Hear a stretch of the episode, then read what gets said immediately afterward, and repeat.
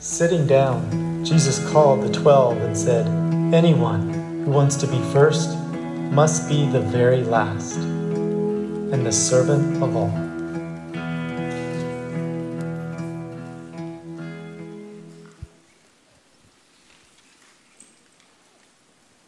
Good morning, MBIC. My name is Jeremy Rhodes, and I work as a cultural navigator in many of the schools in Lancaster. Um, so I'll be reading from Mark this morning, Mark 15, um, before Dustin. En la mañana, oh, excuse me. Very early in the morning, the leading priests, the elders, and the teachers of religious law, the entire high council, met to discuss their next step. They bound Jesus, led him away, and took him to Pilate, the Roman governor. Pilate asked Jesus, Are you the king of the Jews? Jesus replied, You have said it. Then the leading priests kept accusing him of many crimes. And Pilate asked him, Aren't you going to answer them? What about, what about all these charges they are bringing against you? But Jesus said nothing, much to Pilate's surprise. Now, it was the governor's custom each year during Passover celebration to release one prisoner, anyone the people requested. One of the prisoners at the time was Barabbas, a revolutionary who had committed murder in an uprising. The crowd went to Pilate and asked him to release a prisoner as usual.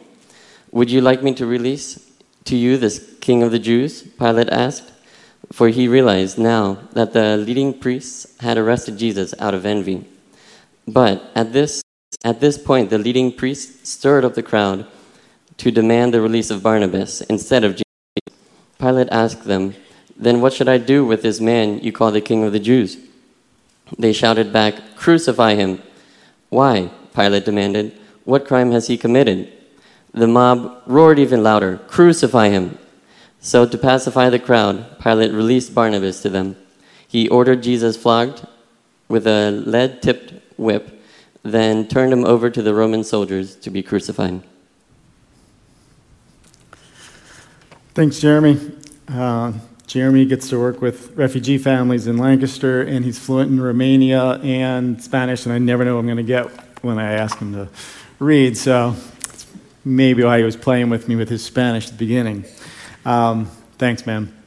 And uh, Jeremy also gets to go on some of our mission trips to Central America and translate for us. So I've depended on uh, Jeremy, and, and a couple of us have depended on Jeremy to um, help communicate our words uh, effectively and the best that he can. So we put him on the spot a lot of different times. So thanks, man.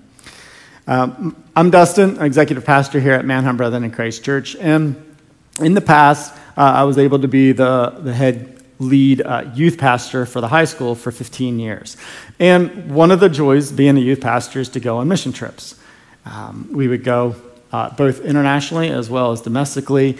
And what I enjoyed about trips is you, get to put students in awkward and good situations that are good for them, right? And so you might be in a situation where it might be morning and you might say, hey, who wants to pray for our team today? And, you know, let's take turns. Let's all give this a shot. And so I see high school students praying, maybe for the first time over the team, or uh, maybe they feel um, they've done it a bunch of times. But there's a couple common denominators in their prayers, things that just pop up every time all these different students have prayed. Number one is usually safety. Um, I don't know if they don't trust us youth leaders very much, but they're usually like, Lord, please, we need safety, okay? Um, unity, like in our group, that we, will get along and help each other out. Um, and then there's always, you know, uh, whoever we're serving today, that we would connect well with them, uh, that we would make these really good relationships with these people. And then lastly, there's usually a line that kind of goes like this that we would know you more, God. That we would see you and know you more. And I enjoy, uh, at the end of the day, sometimes we would get, gather back around, and it's fun to ask that question Did you see Jesus today? Did you, did you get some clarity around who God is in, in life in this world? Like, how did you see that play out? Jesus kind of says this same thing to the disciples. When the, the disciples are saying, like, how do we see and know God? And Jesus says this in John 14, 7. If you had really known me, you would know who my Father is. From now on, you do know him and have seen him. So we understand God the Father, creator of heaven and earth, through the life and teachings of Jesus. And today he stands trial in front of a Roman governor named Pilate. And so the, the main question that I see Pilate asking over and over again with Jesus is Are you for real? Are you being true? Who are you? It's maybe this position that we find ourselves in. Like, what do we do with Jesus? Are you for real, Jesus? Like, are you for real, for real? True? I can trust you? Your words here are true? What do you do with that? It's a really pivotal question for all of us. A Catholic archbishop who serves in Philadelphia um, put, put that same idea into these words. And, and, I've always, I like this archbishop because he's also Native American and uh, comes from a, a, really unique tribe in Kansas. And I'm actually going to say it because I wanted to try to say it. But um, it's Potawatomi tribe in Kansas is what he represents. And so he, he um, in his ministry, has written it into these words Do we really believe in Jesus Christ or not? That's the central question in our lives. Everything turns on this answer. Because if our Christian faith really grounds and organizes our lives, then we have no reason to fear, and we have every reason to hope. Would you pray with me? Father, we, we just lift up that simple prayer that we've prayed on many mission trips. It just says, God, allow me to see you more clearly. Help me to know you. And help me to just understand the real and true Jesus today. And then I might take that with me as I leave this morning. In Jesus' name I pray. Amen. So hopefully you're squeezing the last couple things out of summer. Um, I had the privilege and the honor and the hard work of moving two of my kiddos into college this month. And um, as I was packing like stuff into my van, like using every square inch, I thought, you know, I think there should be a university in Pennsylvania somewhere that, that grants me an honorary doctorate in minivan packing. Because we did it, we made it, and it was tough. But we, but we got it done. And um, so that was the last couple things uh, on my bucket list for this summer that I was able to do recently. So I don't know about you, but you might be just trying to get in a last little bit of summer. So back to Pilate. okay? And um, I think we have a couple warm weather days ahead of us and then probably the change into fall. Pilate. So get this Pilate stands on this very famous stage. And you might not have realized how famous the stage is. Historically, there's this thing called the Apostles' Creed. And you may have said it in the past, or you may not have said it in the past. Uh, a lot of churches might repeat it every week. And I don't know if you've ever looked at it and said, hey, who's in the Apostles' Creed? But there's five names mentioned in the Apostles' Creed. And you're not going to believe the fifth one. So the first one's God. He's pretty important. You've heard of him. Jesus is in there, Holy Spirit. Mary, mother of Jesus, very important person. And then Pilate gets his name in here. How does this, like, kind of ho hum regular governor in the Roman circles get his name in something that we've, like, church has been saying for 1,500 years? That is a great question. And as a pastor, you might be saying, Dustin, why? And my answer is, I don't know why his name is in here. Because literally, it, it, it, there's other phrases that could have fit in here, like um, betrayed by Judas or denied by Peter. But it says suffered under Pontius Pilate. So I can't tell you why, but, but I want to take you to the moment so that when you say the Apostles' Creed, this one line just means so much more than maybe it did before. Maybe you're able to imagine a couple scenes that helps you just connect to God through that line. So I'm going to keep playing with this, this phrase, suffered under Pontius Pilate. Now, the Apostles' Creed, um, not written by the apostles, by the way. Okay?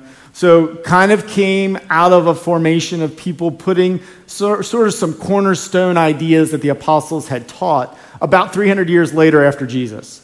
And then um, the Apostles' Creed that we sort of know and usually say probably came out of France around 700 years after Jesus. And it was probably used as a baptismal creed for people when they were baptized. Now, I've enjoyed creeds over the year. I didn't grow up in our church saying them a whole lot, but I've enjoyed them because they, they sort of feels like roots that sort of dig down and like kind of give a foundation to the Christian experience, to the faith. Um, I, have uh, been, I've seen, or maybe even tried to say them in Spanish when I've been in other countries and they've said them in Spanish speaking countries. Uh, I lived in Kenya for a while and, and either said or saw it in Swahili. So, all over the world, creeds have sort of bonded together, both Catholic and Protestants, in their Christian faith. Now, just to be a BIC, Brethren in Christ representative, I've really appreciated their teachings through the year. I will say that Brethren and Brethren in Christ, and maybe Mennonites, throw them in there too, have typically been non creedal people. And I don't know where you stand on that, whether you like creeds or maybe shy away from creeds. But, but you might say, well, why would you shy away from creeds? Well, this, this is sort of the teaching that I've gotten over the years from other Brethren in Christ pastors. Um, and it's just looking at it differently. Um, I would, I've heard it's too much of a shortcut of understanding. Let's read and know the whole New Testament together. Number two, these are men's words written down centuries after scriptures were written. Number three, they use modern words and understandings that, that might miss the true meaning of the scriptures. And number four, if we really need to push for one creed. If we really need to say a creed together as a body, then let's do the Beatitudes.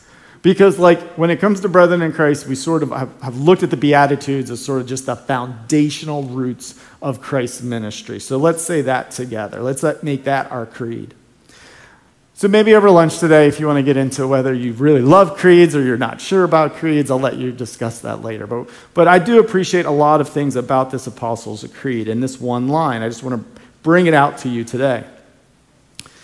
Pilate, uh, the fifth governor in the Roman province of Judea, uh, 26 AD, his rule started, and he served under the emperor, or otherwise known as Caesar, of, uh, that would be Tiberius.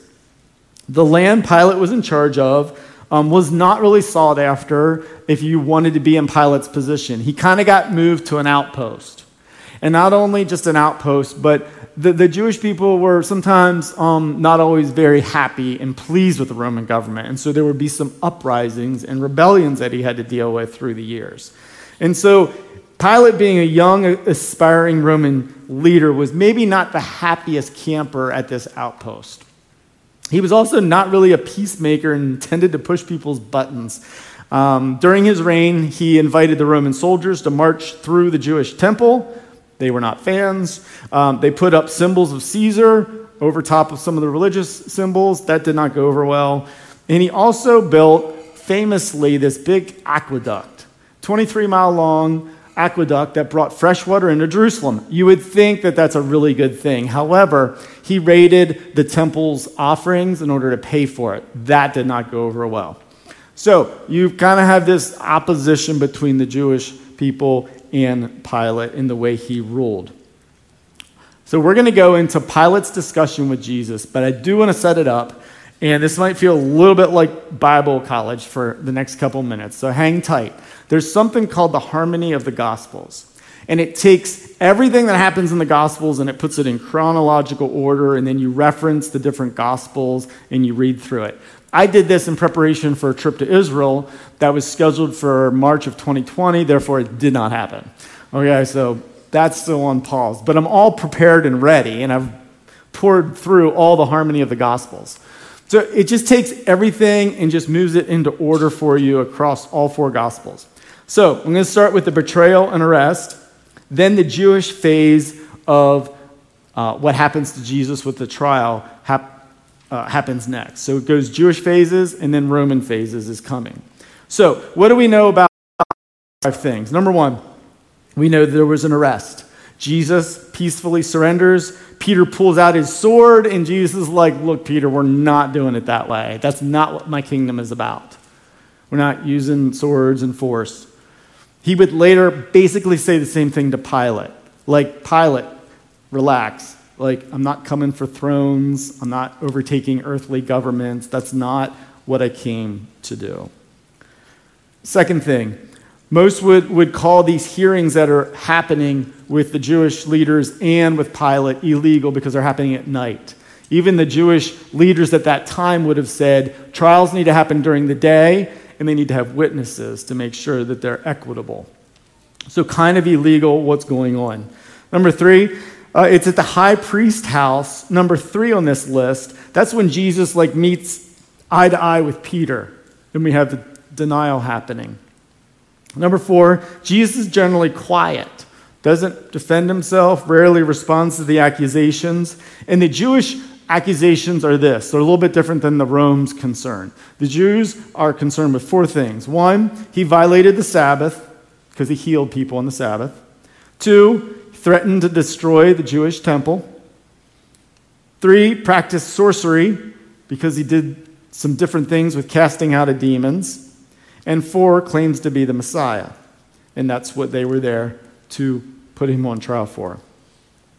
The, the, the head person um, unintendedly prophesied what Jesus was there to do.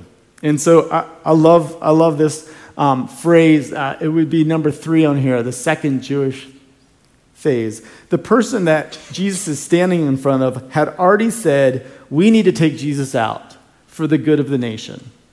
Basically, like, for, for, to save the people, this one person needs to die. He's tearing us apart. He's going, taking people down the wrong road. He needs to go, and then we'll be restored. Which is like the most ironic phrase in all the Bible because he was right. If you look at it today and say, You're right, Jesus did give up his life so that nations could be saved for the good of people. So that happens connected to the third one on that list.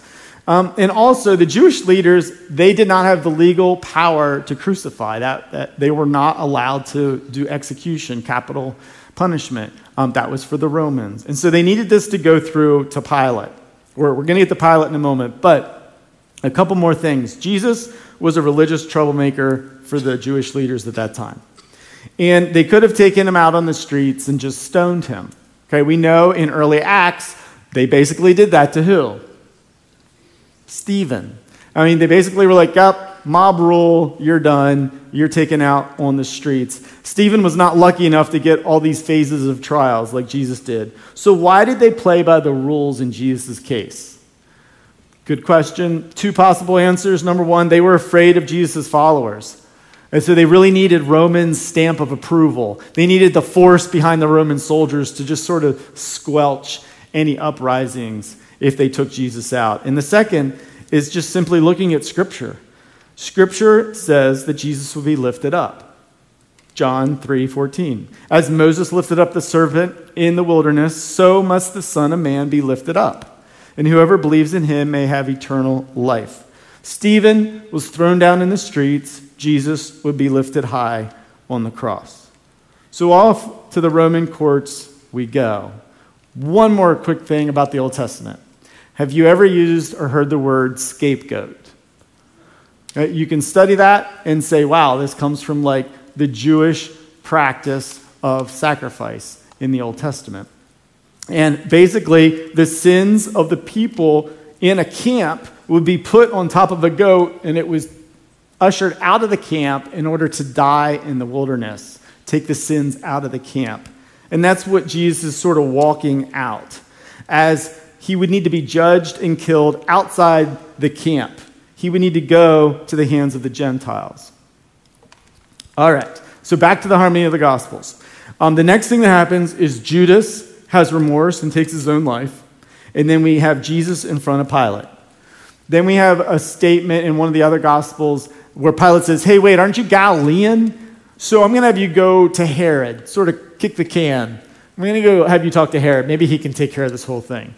Herod sends him back. So we have finalized in front of Pilate when Pilate finally sort of, we see him almost give in and be like, all right, like, I'm done with you. You, know, you're going to die now. Uh, I'm going to look ahead to the rest of the, the story here uh, with Jesus, just so you have an idea of kind of where I'm coming back to at the end. What happens next? A mockery by the Roman soldiers. Number 11, journey to Golgotha. Then the first three hours of crucifixion. Then the last three hours of crucifixion. Witnesses at Jesus' death. Certification of death. The body was taken down. More on that in a moment. Tomb, tomb watched by women and guarded by soldiers. Tomb visited by the women. Stone rolled away when an earthquake happened. Tomb found empty by the women. And then remember, Peter and John ran to the tomb. And then Jesus starts to appear to different people. So you just, you just went to Bible school for, for five minutes there. All right. You, quiz coming at the end. What, put them in order. That's all what happens. So back to Pilate. Okay, I'm going to stay here for the rest of my time. Just Jesus and Pilate. I said, why was Pilate mentioned in the creed? Well, interestingly enough, all four gospels spend a good chunk of time with Jesus and Pilate. So it seems like it's going to be, it's a really important piece to Jesus' story. Pilate was not concerned with the other charges that the Jews were concerned. As far as the temple and the sorcery, not really concerned. He had one concern. Are you gunning for Caesar's throne? Because if you are in any way, I got to take you out. That's my job. Okay, if I let you go and you have a rebellion that is politically fueled and you're going for that throne, then I'm in trouble. So, so that is like he's got to save his own skin, he's got to save his position. Are you a threat to Caesar's throne? Jesus is asked, Are you king of the Jews? Verse 2. Pilate has this one question have you ever had just one question you really want to ask Jesus? Maybe you wrote it down or journaled about it, or maybe it comes back in your head when you pray. There's this one question that Pilate needs to know. Like, is this you, are you the monster that, that these people brought in here and told me that you're you're gonna like uprise and take us over? Are you king of the Jews? Jesus replied, You have said it or you have said so, which also would mean you said it, Pilate, which is his way of confirming it. If, if we look at the other gospels, it might also mean yes, but you don't have to worry. I'm not coming for Caesar's throne. Yes, but my kingdom is not of this world. Yes, you don't have anything to fear from me. So Jesus and Pilate these questions Are you for real? Are you a king? Are you guilty of all this stuff? Are you innocent? Who are you for real? Are you, what is the truth? All these questions swirl as we say those words found in the Apostles' Creed. Suffered under Pontius Pilate. As you read about Pilate, and maybe if you've read about what his wife's dream was about in one of the other Gospels, she came to him and said, Hey, listen, I just had a dream. This guy's innocent. I, he's a straight shooter. I think you, like you need to figure out a way to like let him go. While the church leaders in the room told Pilate something completely different. Troublemaker, he needs to be taken out. Do we really believe in Jesus Christ or not? Was the quote from earlier. What is the real Jesus? Uh, I was recently traveling and I had a late night conversation with a friend of a friend um, that I had never met before. Uh, he was a little bit younger than me, and he works for U.S. intelligence, um, but he grew up in Lebanon, uh, just north of Israel. And so we, like, I was like, oh, I got to ask you some questions. Like, and so we kind of got into it about God and Israel, and then we just spent time talking about Jesus. And he was talking about Muhammad because he's Muslim. And he's like, Look, I grew up this way. I've liked my faith. This is what it means to me, but this Jesus thing. And so we, we just ended up talking about Jesus for probably an hour. And, and it was just this open, honest conversation that was really enjoyable, coming from two totally different perspectives. And at the end of it, I walked away and I was like, You know, we were both like asking that question Who is the real Jesus?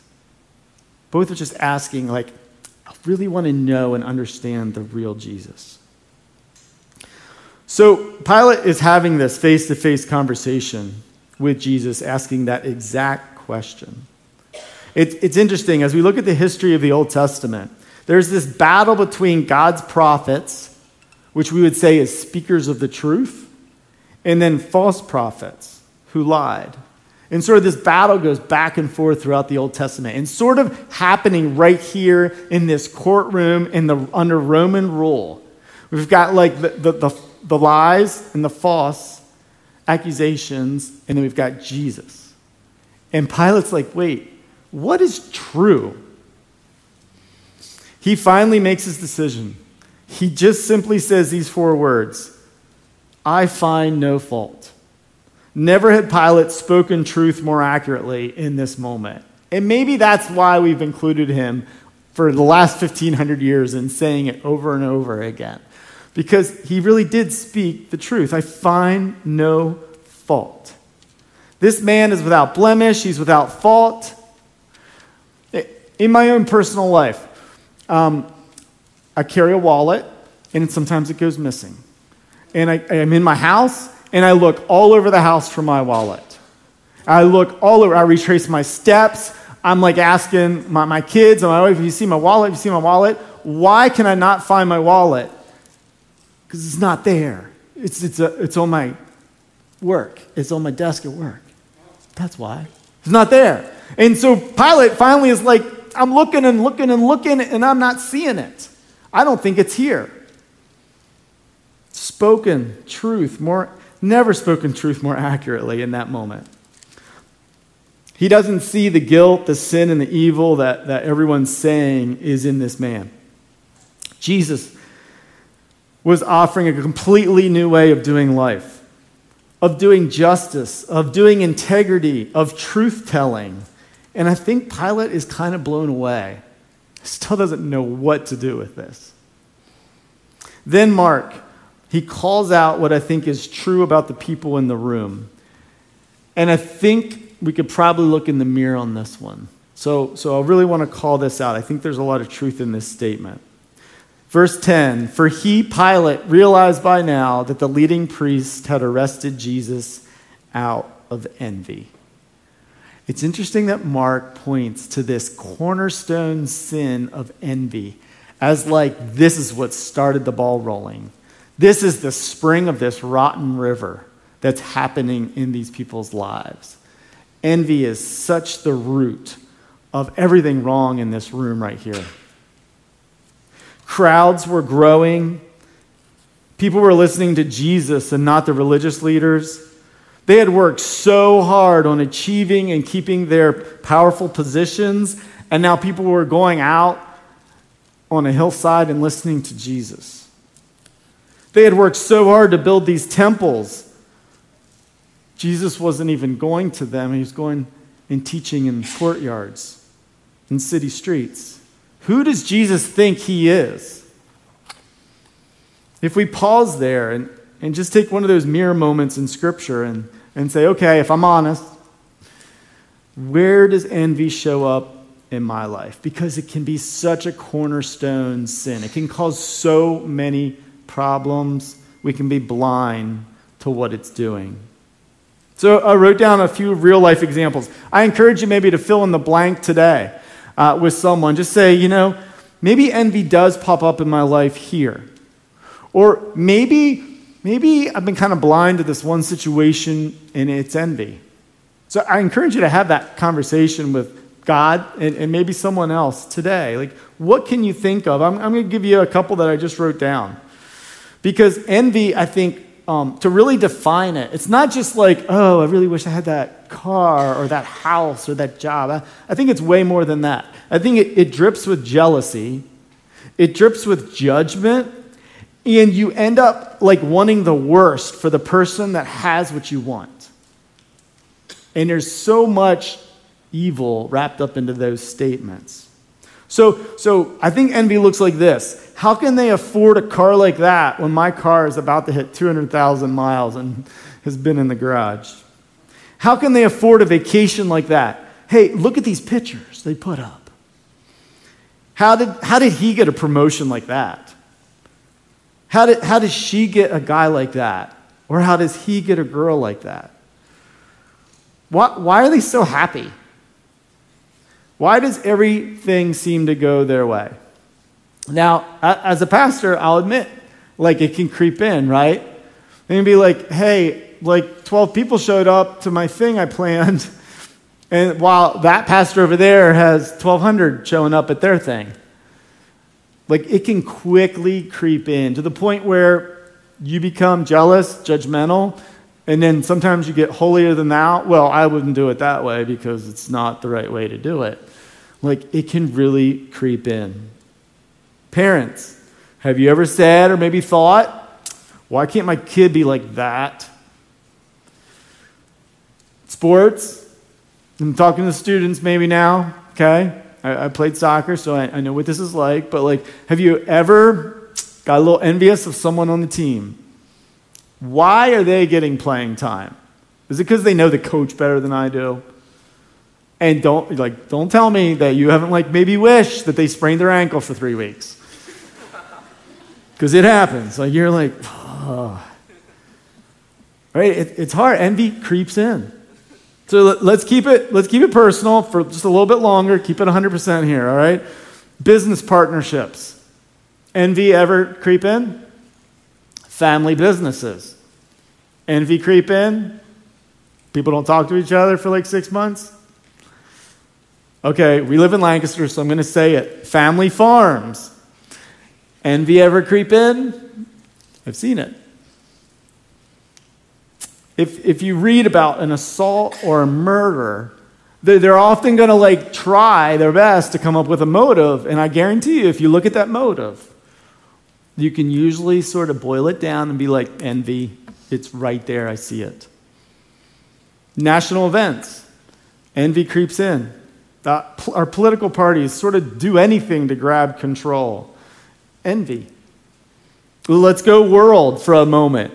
Uh, let, let's say there's a, a large, powerful country that invades a smaller neighboring country because the little country has rich oil fields and has these great, successful harbors on the sea. And then there's just a long trail of death and destruction caused by envy. So I think,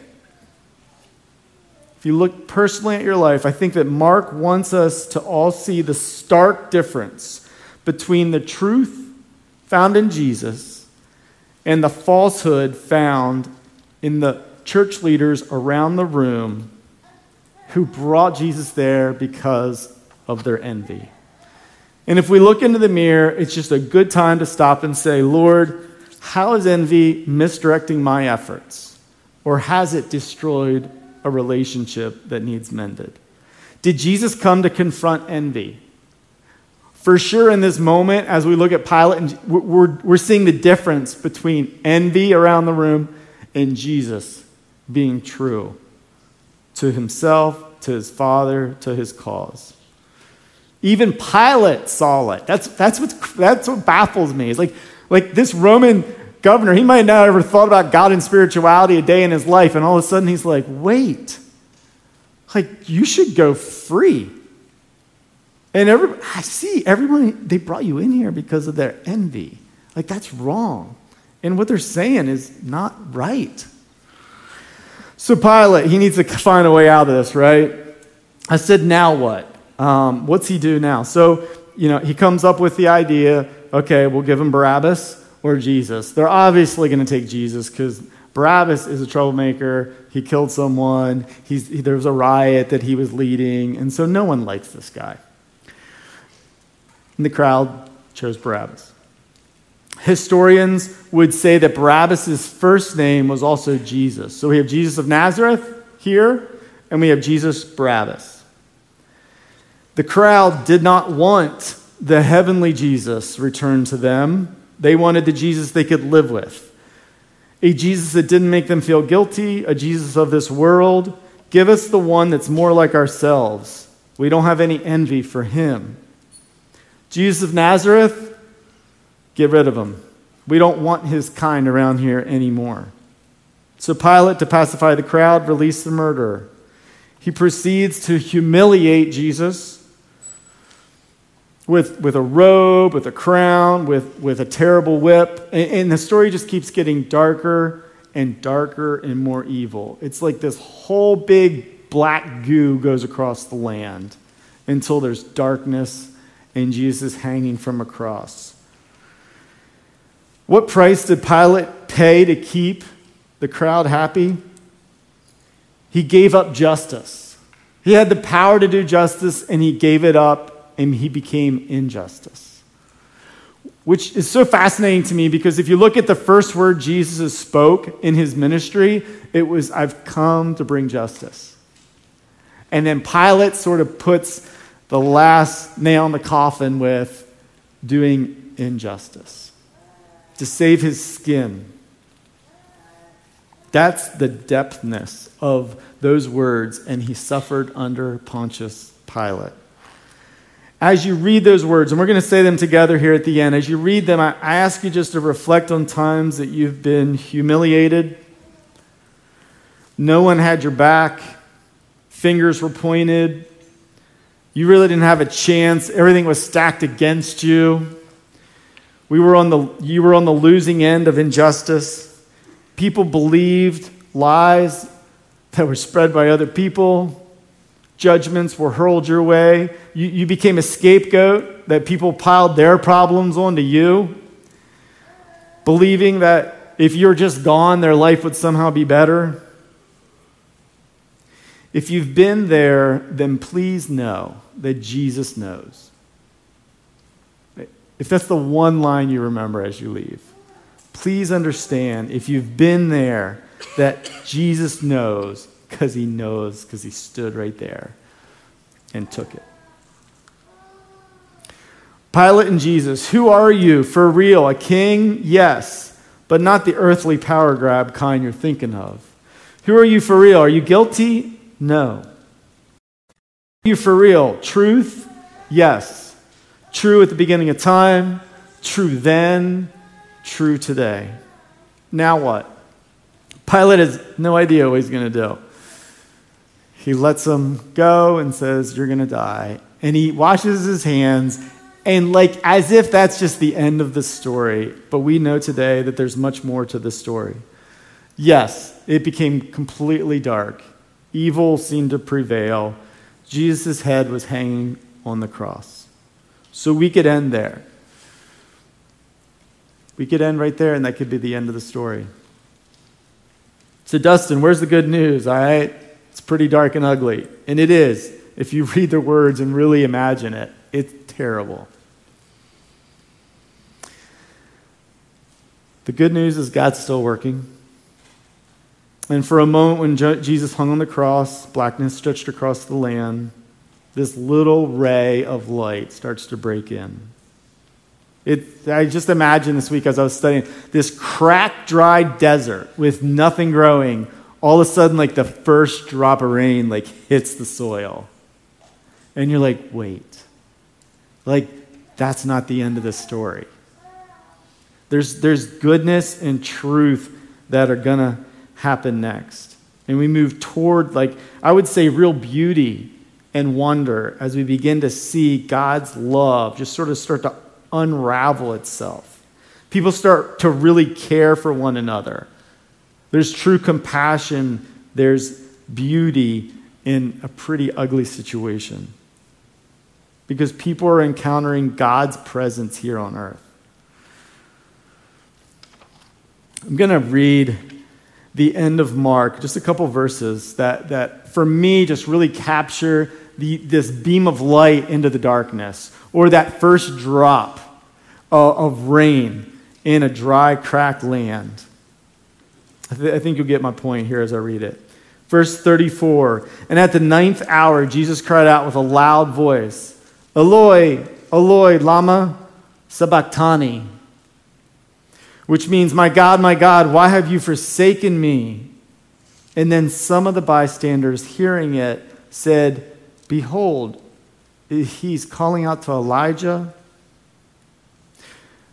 So on one hand, there's incredible beauty in this because Jesus is giving everything, nothing more, risk all the way.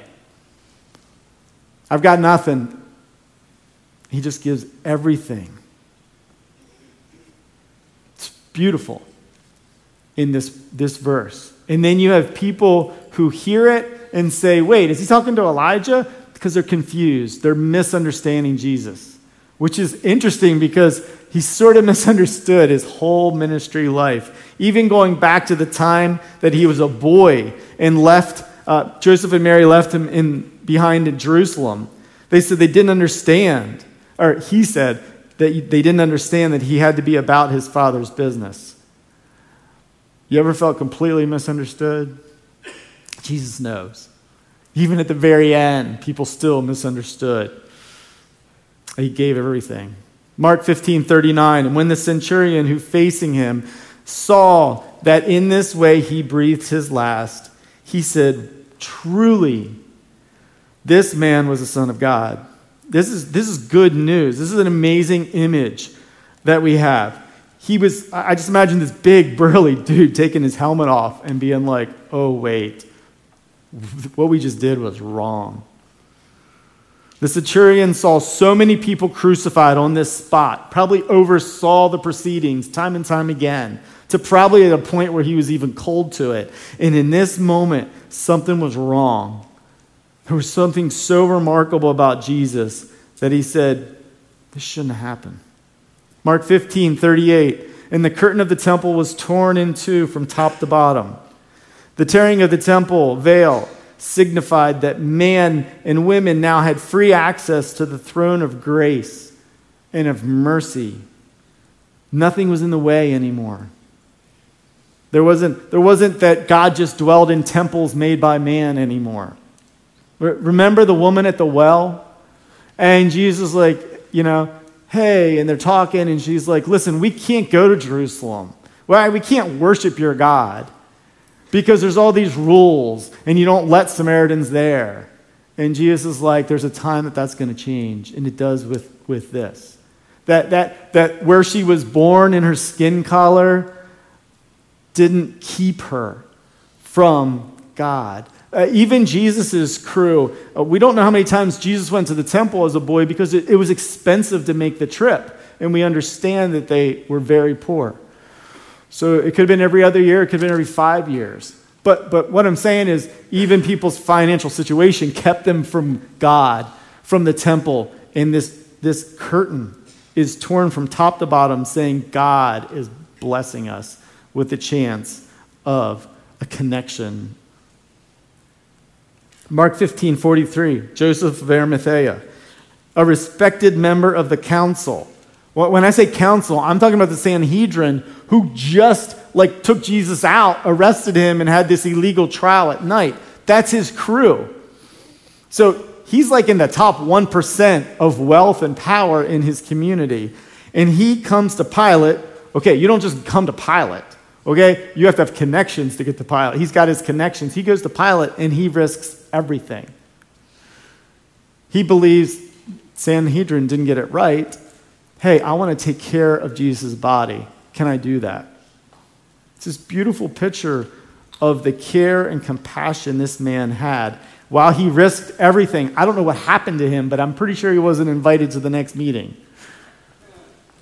So we, we just see him risk everything his position, his wealth, his privilege, just to take care of a bloody body. And, and it, as we look at it, um, the way to take down a body is you climb up this little ladder behind the body and you, you, you move one arm, you get the head, you move this other arm, you get the feet, and then you literally carry it off the cross. And we know that at the, the time, Pilate's surprised at how quickly Jesus died, and then it, it, it appears that he's taken down very quickly. So no birds came in or anything like that. And so we're talking about fresh, nasty blood at this point. And, and Joseph is like, I'll take it. And I want to care for Jesus. Luke would go ahead and put Joseph in the company of great leaders like Abraham, Job, and Noah. Joseph of Arimathea, he took broken things and tried to make them right the best that he could. And to end it, we have to visualize the empty tomb because it's part of the life that we breathe as Christians. And he said to them, Do not be alarmed. You seek Jesus of Nazareth, who was crucified, but he has risen and he is not here. See the place where they laid him. This is the world changing moment life changing news for you and me today. The truth stood before Pilate. Like the, truth, the way the truth and the life was right there, and he just didn't know what to do with it. I believe today that truth stands right in front of us today. Super compassionate, wanting to connect with each one of us, being an advocate to the Father for us, offering us total forgiveness of sins, a second chance.